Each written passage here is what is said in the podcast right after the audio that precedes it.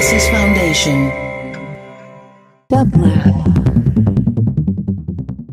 And here is today's quotation from your favorite quotomaniac, care of Henry James, from his preface to the Aspern Papers.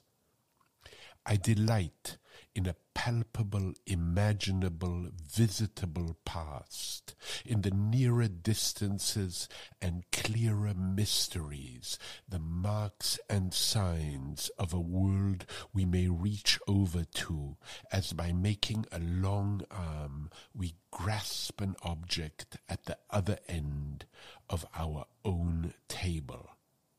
The table is the one, the common expanse, and where we lean so stretching, we find it firm and continuous.